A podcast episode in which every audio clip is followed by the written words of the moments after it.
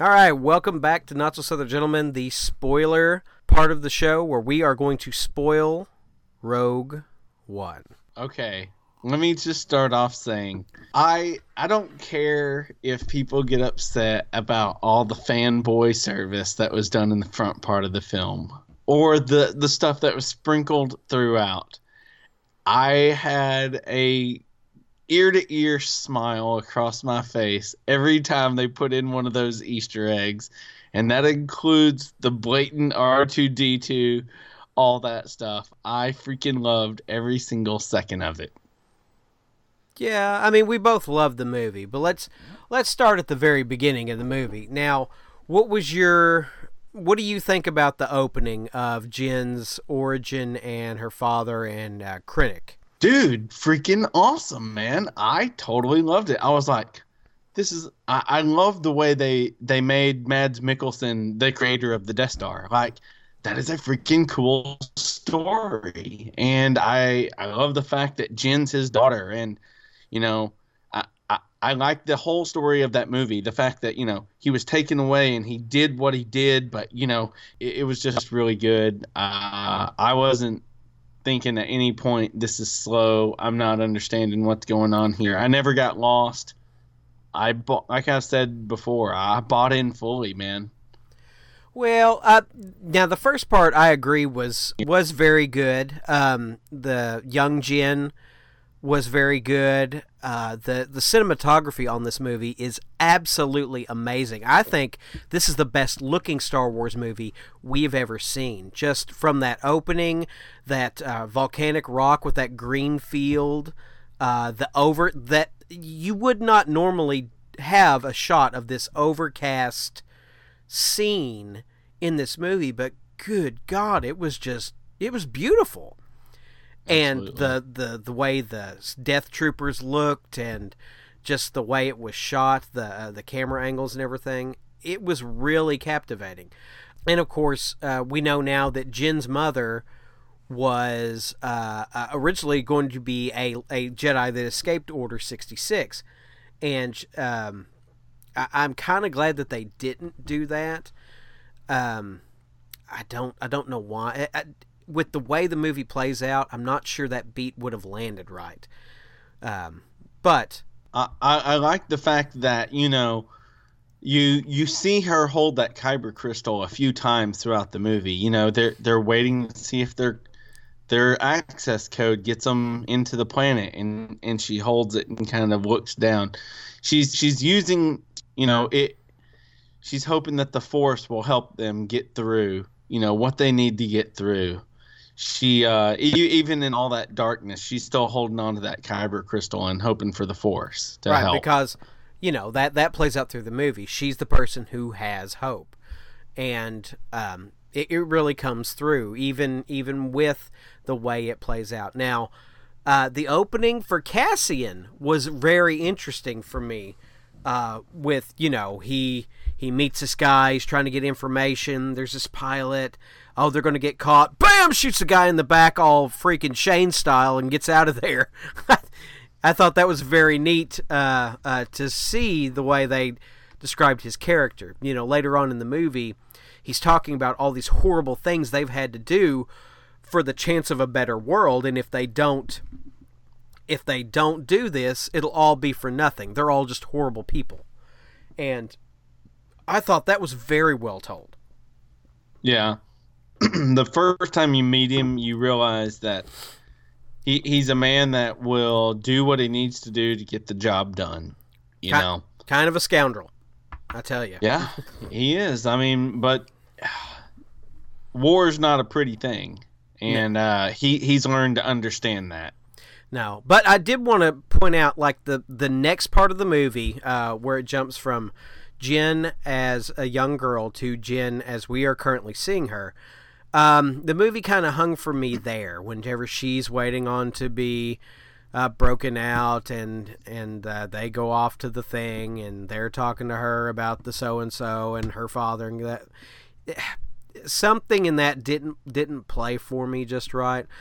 Uh, I didn't hate it, but I I noticed that uh, there was something funky about it. Um, but beyond that, there wasn't really any pacing problems with the movie. The movie picks up. Uh, the weird anime mind reading slug thing kind of threw me for a loop. I am assuming you liked it just fine, but I was like, "What is this doing here? What is this weird mind reading scene? What what are we doing here?" It wasn't fun. I, I, didn't even think about it, dude. I was like, "Sweet, a cool creature that we've never seen before." I don't know. I didn't think much about that. I freaking thought that by the time we got to the point of meeting Saw Gerrera, though, it was amazing. Like I was so into every single per- person on that ship. It was awesome. Yeah. Now the Rogue, the Rogue One crew, um, even even the uh, what was the pilot's name? The rebel, the uh, the Imperial pilot they caught, or that he was delivering messages to Saw. Dude, like, like I said earlier, I don't know any of their names yet. I just went through it all just in so fast. I didn't pick up on names. I'm horrible with names to begin with, even in real life. and I, I, I, don't know. He he's the pilot. Yeah, but he he was good too. I mean, later on, all this stuff pays off toward the end of the movie. The the cameos that bothered me were uh, Doctor What's His Face and the Walrus guy. I didn't need that. That just stuck out like a sore thumb to me. Like, oh my god, guys, come on! Oh, They're here yeah. now, and they made it out of the city blowing up, and he's going to get his arm cut off here in like a month. Come on, I don't need it's that. Awesome. It's fine. Yeah, it's fine. It's fine. It just it just stuck out. I mean, you know, it's it's like hearing, kind of like hearing the Wilhelm scream. I mean, oh yeah, I'm watching a movie. Yeah, I got it. Thank you. Um, but now the the R two D two and C three PO made sense. I mean, they're they're they're showing up just as soon as Princess Leia is showing up. I mean, they got to be somewhere close to this. So that that just made sense story wise. Um, yeah, I love the Jimmy Smits scenes with uh you know talking about does, does he trust the person he's going to leave the information with with his I life was, yeah yeah He's like, I trust her with my life. I was like, oh, it's so freaking awesome. It was so good. I'll say one of my favorite characters was K2. Yes, he was a a wonderful surprise in that movie. Um, I don't think there was a character I liked better than than K2. That's right, and I still say, even though I don't know if you agree, when he died, you the last thing you see is his head laying down, and he's got a big hole in his chest, and I know there wasn't a spear in there, but it was a very Wash esque scene. And I still say that that could have been a throwback or a reference to a Wash thing. Right about then is when I started thinking about all the different stuff that we saw in the trailer versus the movie. Now, you know, I missed the news about all the rewrites and reshoots on the movie. Um, I, I, guess we did mention some stuff, but I wasn't thinking about it being major reshoots and everything.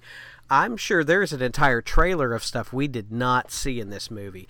Jyn running on the beach, Krennic and Vader being on the Death Star, um, those kind of things, and that that doesn't ruin the movie for me, but it gets me very interested on the what's going to be on the special features on this movie and behind the scenes.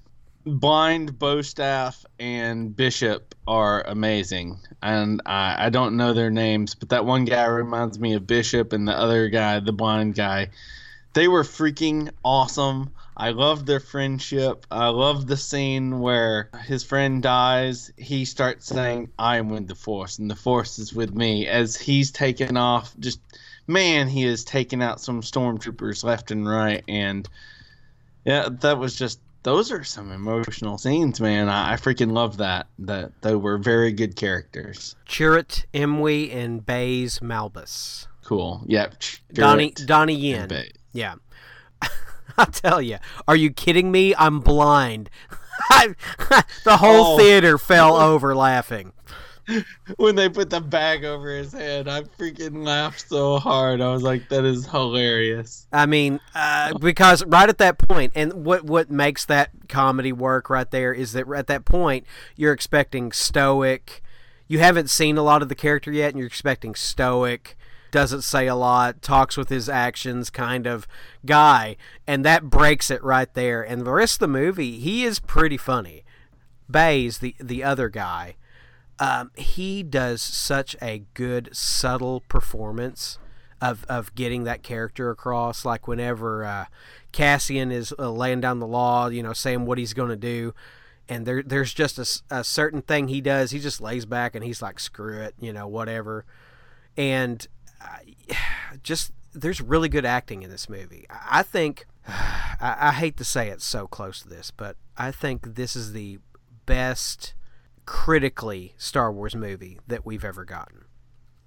Uh, I'm gonna say, and and I and I mean this in the best way. Rogue One is better than Episode Seven. I won't go that far. Now, I, I, will. I will agree with you that it's a better made movie than Episode Seven. I get more enjoyment out of Episode Seven, which I did watch last night, uh, just for this specific discussion. And you know, I don't, I don't know, man. If somebody see, I, I don't own episode seven yet. Um, I have well, a couple wh- of digital what? copies. What? Oh, yeah. I, I don't own it. I don't. But but you have instant access to it. Yes. Okay. Well, that okay. You're fine then. That's not. But, you don't make a statement like I don't own it yet, but you do own it.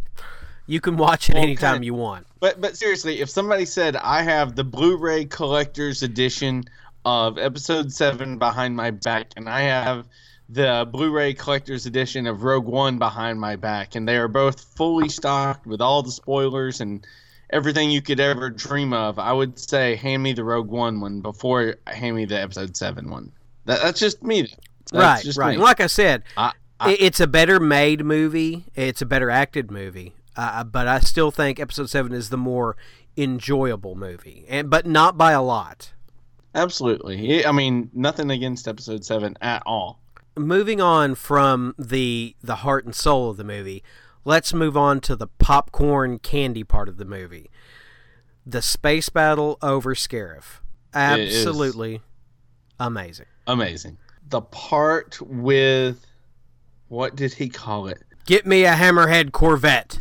Oh my god. The moment he said that, I was like, "Oh, are they going to do this?" And and taking that star destroyer and slamming it into the other one was one of the best space anything I've ever seen. That was amazing watching that thing just churn through that other star destroyer. I I was just watching it like this is amazing. This is the coolest thing. And and what's crazy is I was watching. I was like, watching little details. I wanted to watch the shadowing about how it tore apart and stuff. And I was like, every little thing they got right. I'm just watching the nose of that thing just eating through it. And when pieces fly off, you can watch the shadow of that one piece going across the rest of the Star Destroyer. And you're just like, they got everything right. This looks so freaking amazing. The footage of the pilots from uh, episode four in, in that space battle had no clue that was coming. That was absolutely amazing to see oh, those yeah. guys, and and that was new footage. Um, there, the director got to go to Skywalker Sound, of course, uh, and, and, when he was working on the movie, and just ha- randomly saw some um, canisters of stuff and they were like, "Oh yeah, that's our new 4K uh, of the of the uh, movie and this and that." He got to browse through and he found unused footage of those fighter pilots. And that's incredible. That's new. Some of that is new footage in the movie, and that just blew me away. That those guys. My, I mean, there were people in my theater in Batesville, Arkansas, that were like, "Oh my god!" we, we, we, none yeah. of us had a clue that that was going to be in there, and my God, let's talk about the Vader scene. No. Best for last, buddy. Let's talk about the Vader scene. Let's talk about Grand Moff Tarkin. Okay. I thought he looked pretty good. Uh, they did a really good job on stuff like that. They they've really perfected that de aging thing. Um, actually, right before this, uh, we sat down this morning and watched Civil War, and I was watching, you know, really closely about how well they did the de aging on RDJ, and that got me thinking about this and what I was going to say about Grand Moff Tarkin. And I thought they did a really good job. There are a couple of spots because I think the way the lighting was done, that his face comes off a little shinier than it should. A little waxy, but yeah. it looks amazing. It looks amazing. They did a great job. Yeah, and I'm I'm not going. I I originally mentioned something about this that bothered me, but I'm going to disavow that because it seems that uh, there's been a consensus on the internet that if if you were a fan of the Star Wars movies, you know about the Star Wars movie, and you know that Peter Cushing, of course, is deceased. You saw it as fake. Now there are several people who did not know who Peter Cushing was, who his character was, that didn't know the guy's dead. They just assumed it was a guy. They had never seen this guy, or they'd seen him in the other movie and didn't know he was had passed. Um, I'm thinking this is a just one of those things that it's person to person, and I think it was good enough. There's some people out there that that you know were decrying, saying it was it was horrible and shoddy and waxy and and but I've also heard several people say in 3D that everybody looked that way and it looked fine. I mean, I've heard people state, I didn't know there was a fake guy in there. Uh, it looks good, man. I, I, don't mind. And the other character that's like that, um, she did end up a little waxy looking. It, it's a little too shiny. Uh, of course, we're in the spoiler section. The the Princess Leia part, which Carrie Fisher came in and did that line. Um, yeah. She looked a little shiny to me, but I'm fine with it. I, I, I knew where they were going the Absolutely. moment. Yeah. And yeah. So let let's talk about the cream of the crop, the um, the two Vader scenes now. Um, let's talk about the first one, which I I nearly came out of my seat. Vader's castle. Vader's castle is now yes. in in canon. of course, it's not where they originally had it. They they moved it to Mustafar, the planet that him and Obi Wan had the fight fight on. Uh, but Vader's castle looks uh, so amazing, and Vader in the vat with the Imperial guards uh, was amazing, and, and Vader uh, talking to Krennic was amazing. It was all amazing. Loved it. Loved every minute of yeah. that. Dude, it, it was just incredible. Every single part of it. I loved the first part. I thought it was just all incredible, man. You get to see he is so freaking strong with the dark side. Like when uh he's having the discussion with what's his name? Krennic. Uh Krennic. Yeah, and uh he, he asks him if he's still in charge. It, he just stops. You don't even see movement out of Vader and then just